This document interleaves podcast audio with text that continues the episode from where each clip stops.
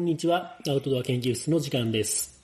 アウトドア研究室では、いろいろなアウトドアアクティビティや、そのアクティビティが楽しめる場所の紹介、グッズのレビューなどをしていきたいと思います。よろしくお願いします。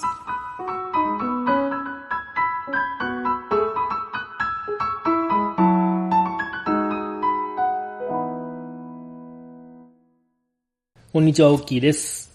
こんにちは、ゆっきーです。はい。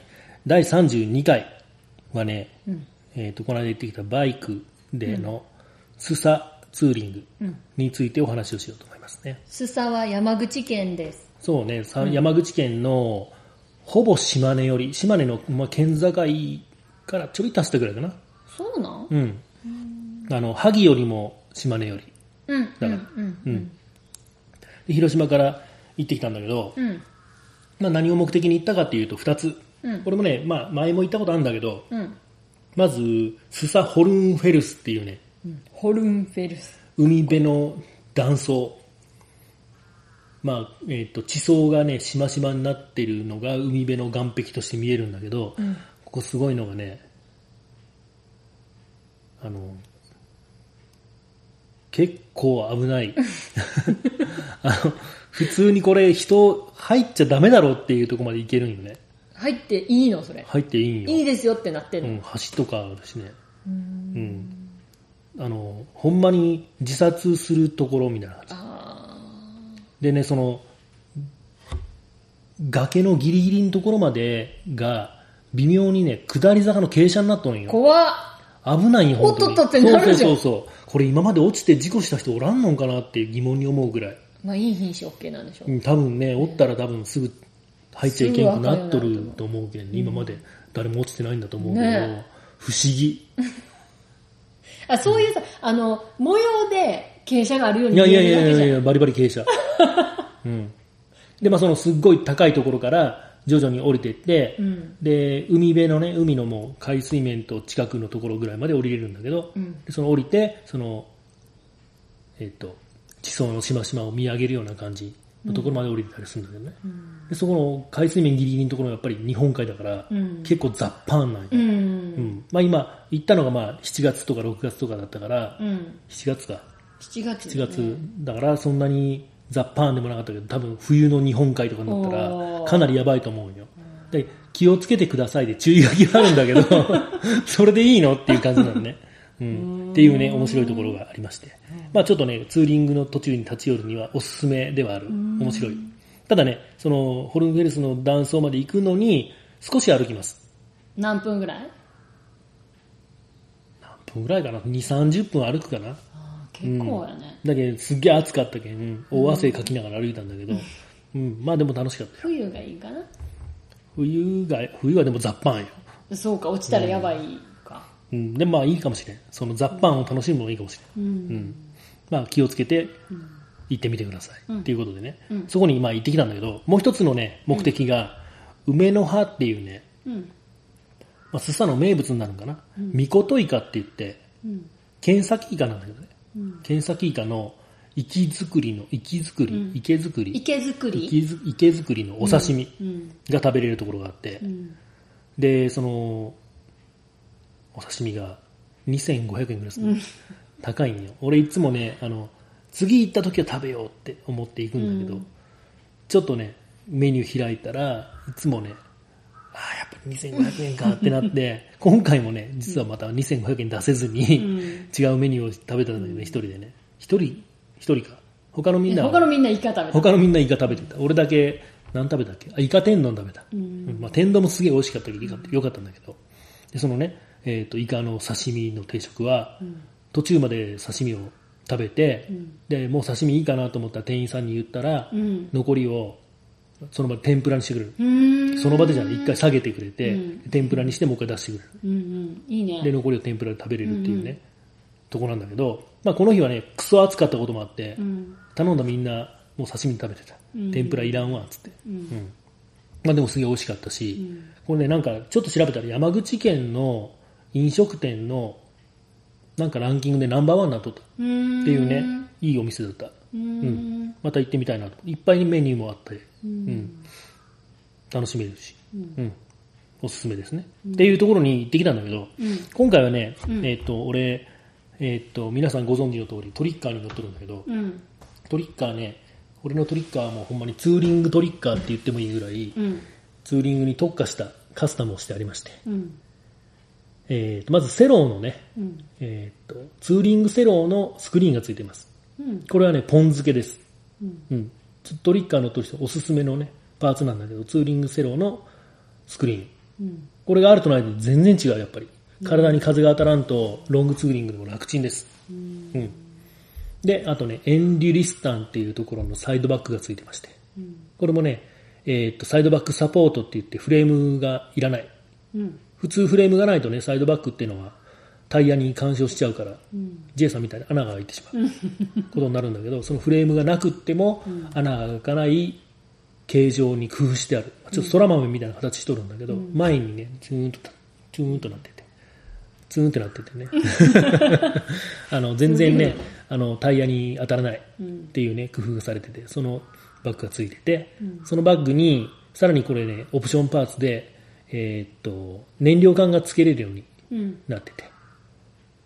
でその燃料管外付けできたんだけど、その燃料管に、えっ、と、MSR の1リッターのね、うんえーガソリン管を積んで、そこに予備ガソリンを積んでます。で、トリッカーのね、欠点であるガソリンタンクの小ささっていうのを補って、まあ、予備タンクを一応積んでて、どこでガス欠になっても大丈夫なようにしてます。っていうね、えーっと、トリッカーなんだけど、もう一つね、燃料タンクがちっちゃいっていうのと、もう一つのツーリングバイクとしての欠点がシートだったね。シートが低くて前につんのめってて硬いっていうね、三重苦だったんだけど、うん30うん、それをね、まあちょっと改善しようとして、いろいろ工夫をしとったね、今までね。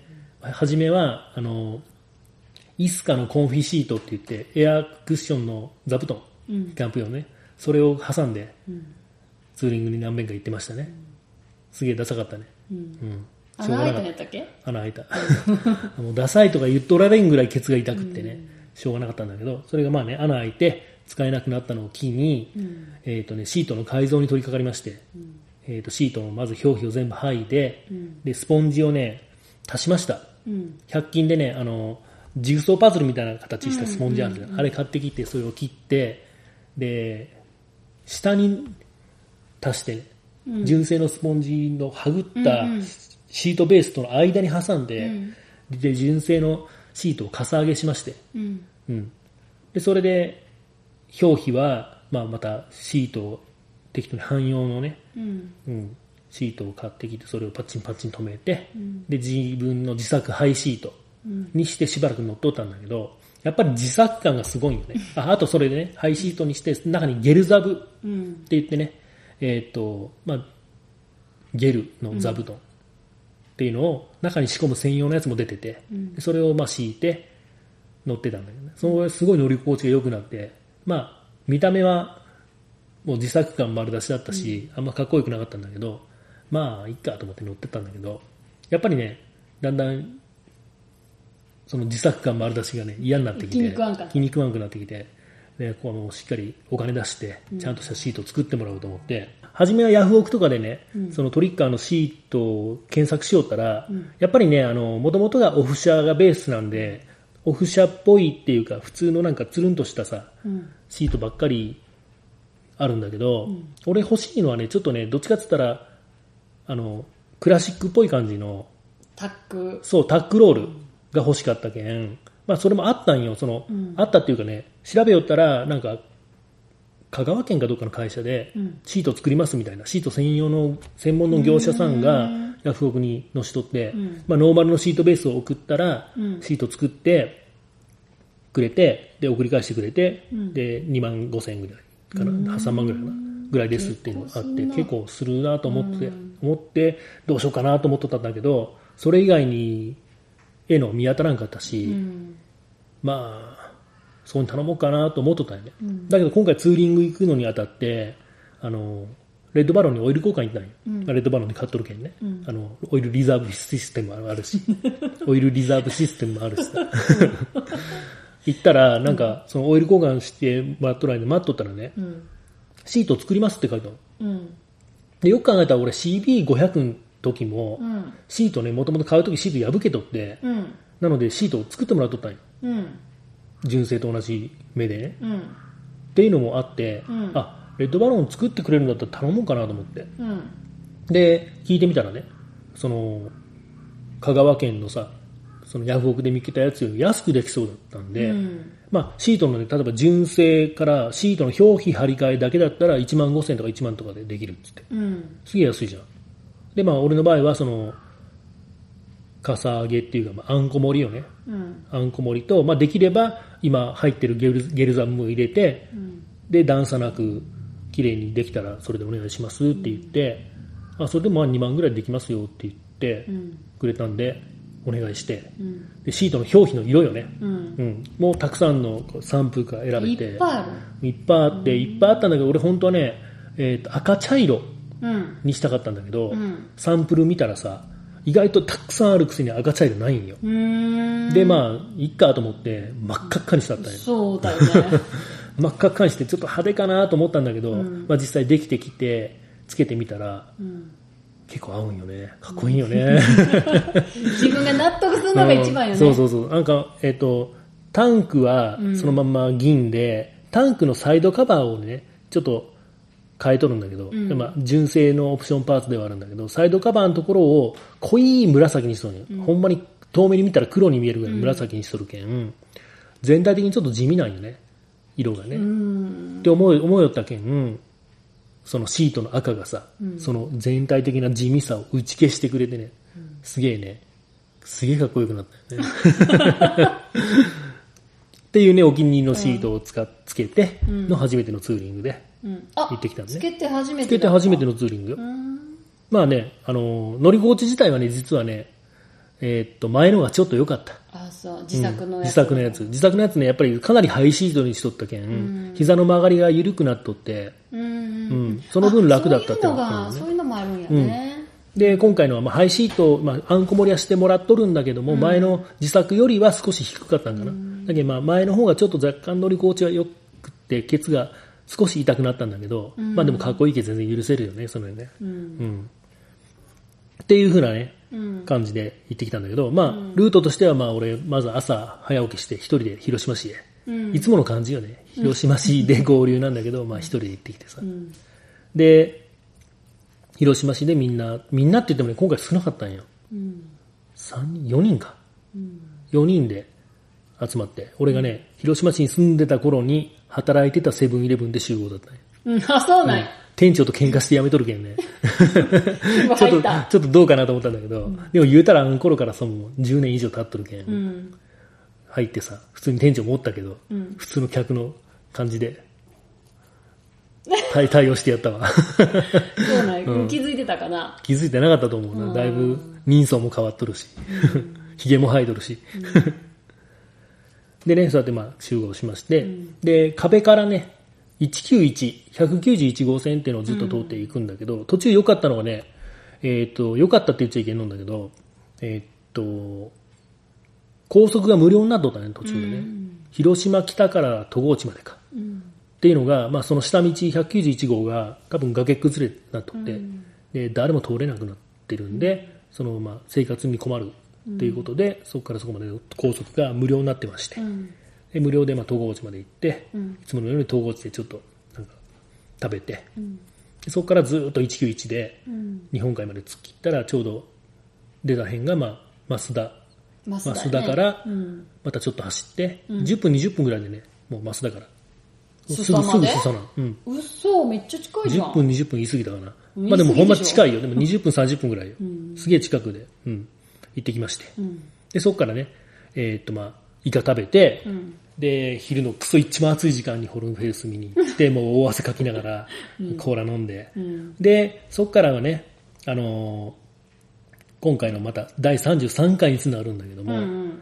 まあ、キャンプするよね、やっぱりね。うん。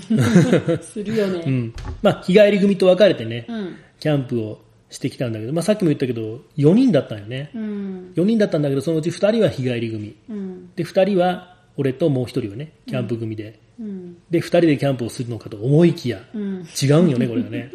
うん。ここから、まあ、ユッキーはね、実は今日朝ね、今日っていうかこの日は、朝が、ちょっと間に合わんかったあのそうそう、集合時間に間に合わないということで、うんえーっと、まあソロでね、うん。えーこっちの方に来まして、うん。で、途中で合流して、増田で合流したんよね。そうそう増田で合流して、そこからまあ一緒にキャンプを楽しみましょうということでね、えーっと、ソロでずっとの、うん。俺らが来た道と同じ道かな？いや、あちょ、っと違うんかな？どっから？戸郷地から？うん、戸郷地から。戸郷地からは一緒か。同じやと思うん。戸郷地まではまあ、中国道？うん三好からか。三好から中国道。三好までは、えっ、と、尾ね、道松江道で。尾道松江道ね、いつあ、そうもか、通行止めか。そう、通行止めやって、で、入り口からなんか細い旧道みたいなのと案内されうて、ん。もう一個どこやったっけ？木佐？うん。木佐から乗った。うん、うん、うん。で忘れ物がね朝は？何時に出たん？え、何時やったっけ？全部用事が済んでからやし、9時ぐらい ?9 時 ?8 時？まあ俺は6時、6時半に出たかな、俺は。うん。で、まあ合流したのが3時ぐらいだったっけ？もうちょい早いか。うん、2時、1、2時ぐらいかなう。ん。ぐらいに合流しまして、うんでそこからね、えーっと、まあ日帰り組もね、ちょっとキャンプ場を覗いてみようやっていうことで、みんなで行って、うんえーっと山の中入っててね、うんえーっと、増田からちょっと山に入ったところにある水戸自然の森っうん、ていうところに行きまして、うん、でそこで日帰り組と別れて、うん。別れただけじゃなくてさらになんと J さんが車で 合流っていうね、いつものね、よくこのアウトドア研究室で出てくる J さん、うん、うん、もう今回キャンプに参加なんだけども諸事情ありまして、J さん。今回車で合流ということで、うん。うん。で合流してこれからキャンプが始まるわけなんですけれども、うんそれはまた別のお話。で終わっていい？これで。私、あの、ソロツーのこともちょっとあそうだね。そうそうそうそうだそうだ。あの、結構、4時間ぐらいかな。うん。一人で、ずーっと4時間ぐらい、全く一人でっていうのって、初めて。多分初めてかな。1、2、2 3時間、1、2時間とかやったら、ちょっと鳥取行ってちょっと戻ってくる。そうだね。あの大山とか。あれか。大山までは行ってないんだろ？大山までは行ってない。えーと大山の手前。なんだったっけ？明け明智か。明智とか。明智とかあと蒜山。ヒルゼンまで行ってない。ヒルゼンの手前ぐらい。新庄村か。そうそう。うん。ぐらいやったら行くけど、その、往復じゃなくて、を、うん。行きだけで4時間ぐらい全く一人でっていうのが、うんだいぶ多分初めてで、うん。なんかあったらどうしようと思ってたんやけど、なんもなくて。う、ん。なんもなくて がっかりした。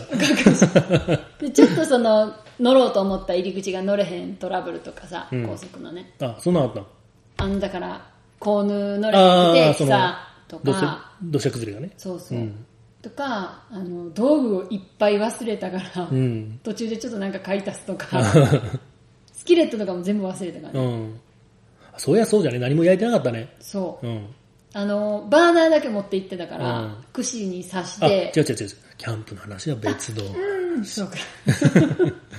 でその道中はどうだったの？道中もね、すごい混んでると思ったんよね。うん。だから7月の頭に災害があったから、7月の半ばぐらいに行ってるし、道もだいぶやばいかなと思って。一応ねその191に関しては調べてくれとったみたい。その友達がね、うん。うん、あの須佐までの間でどっか行けんとこあるかっていうのを調べてくれとったみたいで、うん。全然ない。今回もねその雨は結構やっぱ沿岸部がね土砂崩れになったりとか、うん。あの埋まったりとかで水没したりっていうのは多かったけど、意外と内陸の方はねあんまり被害が多いと大きいところなかった感じがするよね。そうよね、ちょっとだからその泥が流れてみ道路に崩れた後っていうのはうんいっぱいあったけど、そうだね。でも全然行けたわ一人で。うん、中国道もずっと行ったけど、うん。もう全く車もなくって、うん、すごい快適だ道がった綺麗だった？道が綺麗だった。何サイロードが綺麗だった？アジサイロ であの戸郷町降りてその191がアジサイロードあ東地からの向こうがアジサイロードそうそうそう。あそうなんだ。そういう道の名前全然気にしてなかったわ。でもうアジサイいっぱい入ってた？いっぱい入ってた。あ本当？うん、で もうちょっと早かった。ちょっとだけ遅かったかあ、な。本当？ああ、まあ、アジサイの季節がね。そうそうそう。うん。でも全体的に道がすごい良くって、うん。あのーさ、基本的にはすっげえ暑い日だったじゃん。何月何日に行ったんだっけな、ちょっと待ってよ。7行月ったのがの7月の17とか。17、18じゃね。17ってもうクソ暑かったんよ暑。かったよね。すっげえ暑かったんだけど、これすっげえ良かったのが、その、戸郷地から降りてちょっと行ったところの新入山。うん。めちゃめちゃ涼しかったよね。うん、涼しかっあっこもた。最高だったよね。うん。新入山とあとはトンネルね。うん。もう、パラダイスだったね。気持ちやっぱね、よかったね。あの、山の中走ってる時はすっげえ涼しいんだけど、うんまあ、増田の方に近づいてきて、どんどんどんどん降りてったら、もうあっちのね、うん。新入山の涼しさは嘘だったようにね、暑かったね。そんな感じかな。うん、無になれたのね。うん心がね、無になれた。まあそういうのがバイクのいいところよね。誰が酔ったけどね、誰だったっけな、なんかミュージシャンが酔ったんだと思うんだけど、うん。バイクも車も大好きなミュージシャンが、うん。あの、車に一人で乗ってドライブするのも、うんバイクでツーリングするのもた好きなんだけど、ソロツーね。うん。あの、良さが全然違って、うん車はね、いろいろね、考え事をするのが、うん車の、まあ、考え事をし深く深く一人で考えたいときは車がいいんだけど、バイクはほんまに何も考えずに無になりたいときはバイク乗るんだっつって言うったね。あ、わかる。ね、わかるよね、すごいねうん。一、人で、やっぱり、何も考えずにバーッとね、うんあの、発散したいときにはバイクすごいいいよね。うん。いいね。だからその道中、あの、あ、何時間かかんのかとか何キロかって考えてるときは、うん。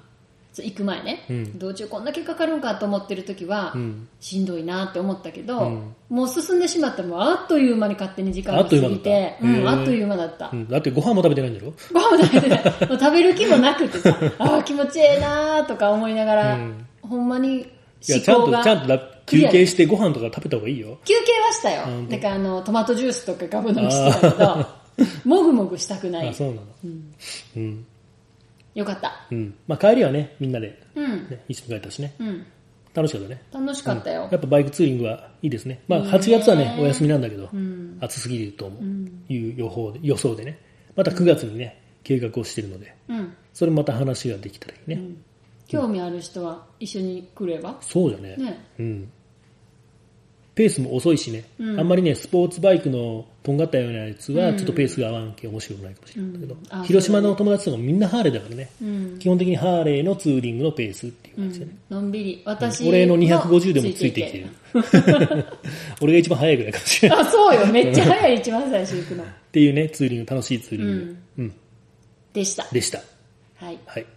キャンプはまた別のお話。別の話。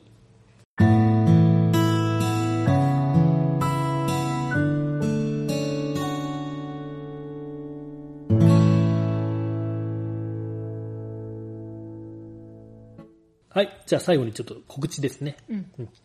フォレステラからイベントをお知らせうん。ですね。まずね、近いところで言ったら8月の12日うん。に、えーっと、広島県広島市の横川、うん。ね、広島市の中心部からちょびっと西に行った辺ね、うん。うん、横川ってとこで、毎年、毎年というか去年からスタートの川フェス、横川フェス、略して川フェス。夏川フェスみたいあ、そんなんだったっけ？川フェスっていうんだけどな。ね、略してね。っていうのを、まあ、去年からやってまして、まあ、川沿いのね、いろんな アクティビティを楽しんだ後に、うん。まあ、川のね、うんえーっと、涼しい夜風を浴びながら、うん。みんなで、まあ、外で飲みましょうみたいなパーティーかな、うん。だと思うんだけど、んそこでね、去年も呼ばれて、フォレステラとしてはツリーイングうん。を体験会うん。やることになってまして、今年もね、呼ばれまして、はい。うん、去年よりもね、ちょっと高い木うん。にちょっと移動したね、うん。10メートルぐらい移動したのかな。十。10メートル、もうちょっとか、20メートルぐらい。去年の、まあ、やったところと近く、うん、近く。うん。で、また新しい木で、うん。えーっと、ツリング体験ができます。はい。うん、木に登ってね、横側の、あ、これ何川になるんかな。川をスイスイサップ行っとる人に手振ったりしてね、うん。うん、楽しめますんでち。ょうどね、いいエリアね、川がバイーンそうそう、ちょうどね、川が2つ合流しとる地点じゃけん、すげえね、川からの風も気持ちよくってね、うん。うん、いいとこでしたね。うんうん。ぜひ皆さん来てくだはい、さい。来てください。そして、えっ、とね、星の子に関して、うん。まずね、えっ、と、ツリングの体験会星の子で定期的にまだまだやってます。うんこれからで言うたらね、8月26日、うん。9月24日、うん。10月21日、うん。11月4日うん。っていうね、えっ、と、体験会の日を設けてますんで、はい。これまだまだ空きがあるね。うん。うん。えっ、と、木登りの体験、ロー。プを使った安全な木登り、ツリーイングのうん体験会、星の小山森林公園でやりますので、うんよかったらぜひ来てください。これは体験料が、ガワフェスも言ってなかったね。うん1000円？1000円ガワフェスガワフェスが1000円で、星の子が1500円1500円になりますね。うん。まあ、星の子の体験会の方が少し、まあ、ゆっくり、うんたくさん登れる、高いしね、木がね、うんできできるので、まあ、ちょっと500円アップだけども、これも楽しいですよ、とうんいうことでね。申し込みはホームページからはい、ということです。と、もう一つ。うんこれね、ちょっとまあ特別なイベント。10月13日は星の子でキャンプイベントやります。うん。星がね、新月ということで、うん。星が綺麗に見えるので、うん。うん。10月13日に星の子で星を見ながらキャンプイベントをしましょうとうん。いうことになってまして。はい。うん。料理の提供何品か提供しますが、まあ皆さんね、えっ、と、自慢のキャンプ料理を作って、うん。うん、交流を深めてもらってもいいし、うん。うん、みんなでまあ仲良く星を見ましょうと。うん。いうキャンプ。はい。まあ緩い感じだね。その別にね、タイムスケジュールが決まっとるわけでもないし、交流みたいな感じそうそう、みんなそれぞれにね、話したい人と話してくれればいいし、うん。うん、酒飲んでみんなで騒ぎましょうと。うん。いうね、そんなまあ緩い星の子のキャンプイベントが10月13日にあります。これもまあね、参加者募集中ですと。うん、Facebook でイベントページを作っているので、うん今見ろって話だね。うん。ちょっと私ねここ電波が弱くて。ああ、ソフトバンクか。ソフトバンクディスらないで。星の子はね、ソフトバンクがいまいちな感じでうん。いまいちよ、ドコモはバリバリ入ります。うん。そして au は全く入りません。っうん。ていう状態なんだけど、実は今ね、au がアンテナを立てるっていうね、計画がありまして、うん。今、もう多分もうすぐね、えっ、と、星の小山の森林公園の公園内に au がアンテナを立てます。うんので au もバリバリ入るようになります。星と焚き火と私っていうね、イベントタイトル、星の宴、星と焚き火と私キャンプっていうタイトルでイベントが立ってますんで、そちらに詳細載ってますんで、うん見てみてください。これ値段書いてないじゃんか。まだもしかしたら値段決めてなかったね、まだね。うんうんあ、そうだ、サイリウムで遊んだりって書いてあるね。うんうん、カメラをね、シャッター開けっぱなしで星を撮るっていう技術を使って、シャッター開けっぱなしで、サイリウムってね、あの、オタクが使うやつね。オタク踊りするとき使うやつね。ああそれサイリウムっていうの、うん。うんあの棒ね。うんうん、光る棒、うんあれを使って、まあ、あの空中に文字を書いて、うん写真撮って遊んでみたりしましょうねっていうことも計画してました。今思い出しました。うんまあ、値段とかね、詳細決まったら追って、このページに書いていくし、このラジオでも喋ろうと思いますので、はい、またよかったらね、気にしていてください。興味ありしといてください、ということでした。告知でした。はい